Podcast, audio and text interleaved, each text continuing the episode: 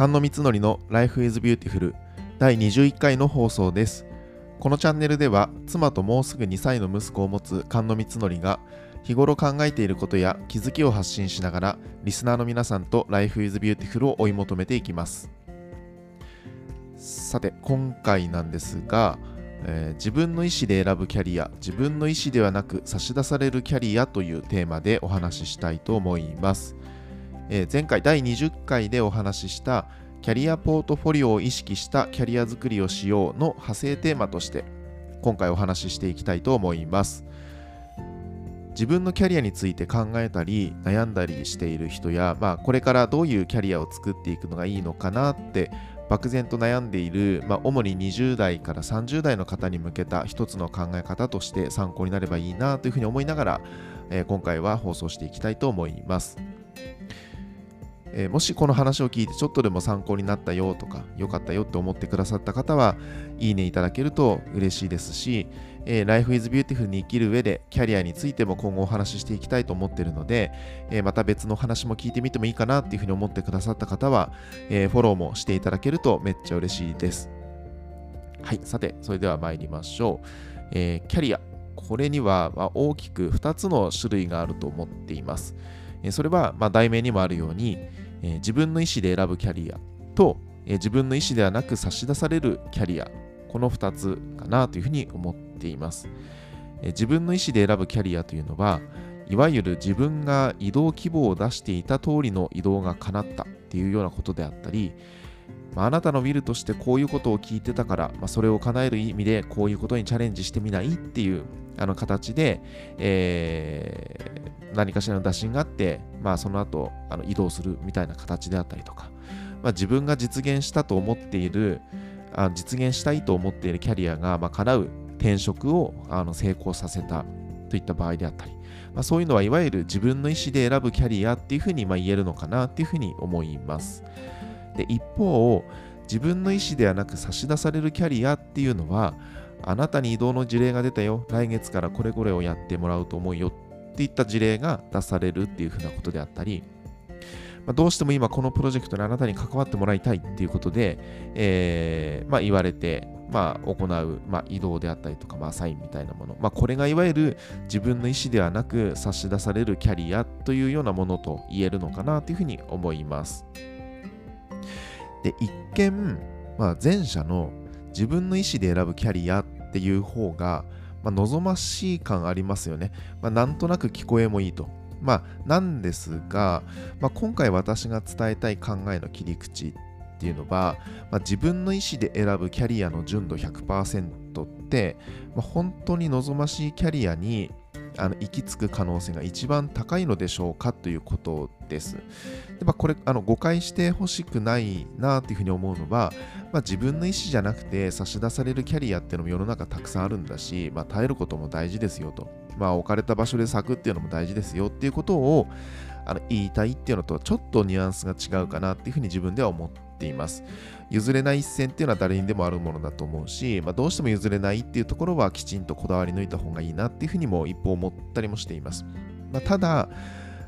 あの我々が、まあ、その限られた自分の経験の範囲内で行う意思決定って、まあ、本当に必ず自分にとってあの将来最善の意思決定につながるんだっけっていうふうに考えてみることも大切かもなというふうに、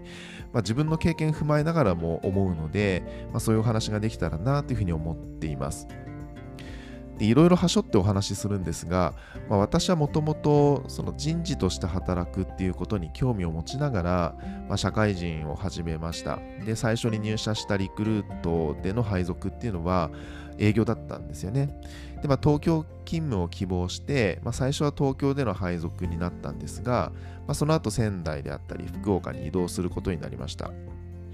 でその後もは人事として働く機会っていうのはどこかでこう掴みたいなっていうふうに思ってたんですよ。で、まあ、それを、まあ、2社目のベンチャーでは人事として、えー転職をしましたと。ただまあその時の会社としての課題に応じて、まあ、自分は総務の仕事を兼ねたりとかでその後はカスタマーサービスの方に移動したりとかしました。で、まあ、自分自身望んで移動したっていう面もあるんですが、まあ、やっぱり少し人事に後ろ髪引かれる思いで移動したっていうのも、まあ、事実かなっていうふうには思ってます。でまあその後、まあカスタマーサービスのヘッドになりましたと。で、まあ、ここまでの中でも自分の意思で選んだキャリアもあれば、まあ、自分の意思ではなくて差し出されるキャリアっていうのもあったかなっていうふうに思っています。で、まあ、もし、もともと人事として働くことに興味を持っていてで、そのまま人事に配属されてっていうふうに進んでいった場合、当時の私の経験の範囲内で行う意思決定としては、まあ、やっぱりずっと東京で、でずっとそのままリクルートでで人事の仕事を続けるっていうのが、まあ、もしかしたらあのその時点での自分の中では最善の意思決定っていうふうに考えていたかもしれないなっていうふうに思うんですよね。で、まあ、そしてあの3社目のメルカリとの出会いは、まあ、当時メルカリのカスタマーサポートでヘッドをやっていた人と、まあ、カスタマーサポートの勉強会で出会ったっていうのがきっかけだったんですよね。で、私が人事の経験だけじゃなくて、カスタマーサービスの経験をしていたっていうことも買ってもらって、で、結果メルカリに、えー、転職をして、で、カスタマーサポートの中での人事というか、組織づくりっていうのを担当することになりました。で、今はメルカリの中で、まあ、人事をやっていますと。で、なんとなくここまで聞いていただいて、あの、感じる方もいるかもしれないんですが、あの自分の意思で選ぶキャリア純度100%で、えー、今までやっていたら多分今の自分のキャリアっていうのはありえなかったっていうふうに思うんですね。で、まあ、さらに言うとその人事以外の経験を含む、まあ、過去の経験の中で、まあ、いくつか整理すると、まあ、営業とか、まあ、あのカスタマーサポート、まあ、カスタマーサービス CS っていうビジネスサイドの経験あとは最初のリクルートでのまあ、4桁規模の組織の経験以外に、まあ、2桁であったりとか、まあ、3桁から、ま、4桁に組織が増えていくっていう過程の経験。あとはその CS の経験の中で、まあ、多様な雇用形態であったり多様な勤務形態の方たちと、まあ、一緒に組織を作るっていう経験。あとは部門人事とか、まあ、人事用語になるんですけども HRBP みたいな形での経験。また複数の拠点での経験、ま、こういう経験をした上で、まあ、今の人事の仕事をするっていうことに至ってるんですよね。でこれらって間違いなくその人事の経験をする上で、まあ、プラスになってるんですよね。でただ一つあの言えるのは、まあ、これらはその時々の私の経験の範囲内で、えー、行くと、まあ、自分の意思として選ぼうとする発想がなかったキャリアっていうのも、まあ、多分に含まれるっていうことなんですよね。まあ、あの、こ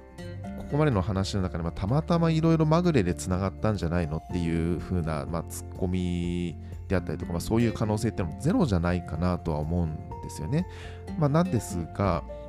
まあ、自分の意思で組み立てるキャリアと自分の意思ではなく差し出されるキャリアの2つが混在しているからこそ、まあ、それらの積み重ねの中でキャリアの微修正というか、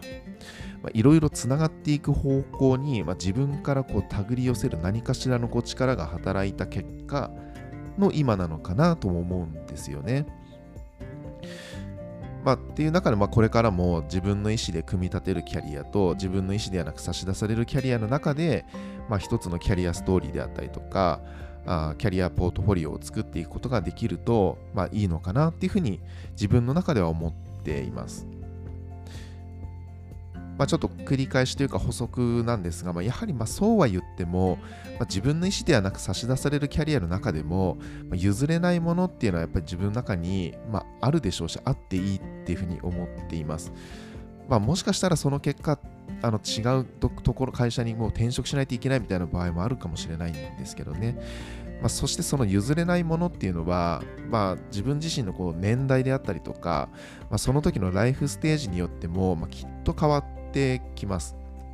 まあ、自分にとってそれは何なのか、まあ、つどつど自分に問いかけておくっていうのも、まあ、大切にするといいかなっていうのは補足として、えー、添えておきたいなっていうふうに思います。ということで、まあ、キャリアには自分の意思で組み立てるキャリアと自分の意思ではなく差し出されるキャリアっていう2つがあってで我々が限られた自分の経験の範囲の中で行う意思決定って、まあ、本当に必ず自分にとって最善の意思決定につながるんだっけって考えることも大切っていうお話をさせていただきました。はい。ではそんな感じで第21回の放送終わります。これからも Life is Beautiful につながるような生き方について発信をしていきたいと思います。Twitter や Instagram もやっていますので、そちらもぜひフォローいただけると嬉しいです。これからも一緒に Life is Beautiful な生き方を模索しましょう。まだ見ぬリスナーさんとの出会いがあることを願っています。ご視聴ありがとうございました。次回の放送もよろしくお願いします。バイバイ。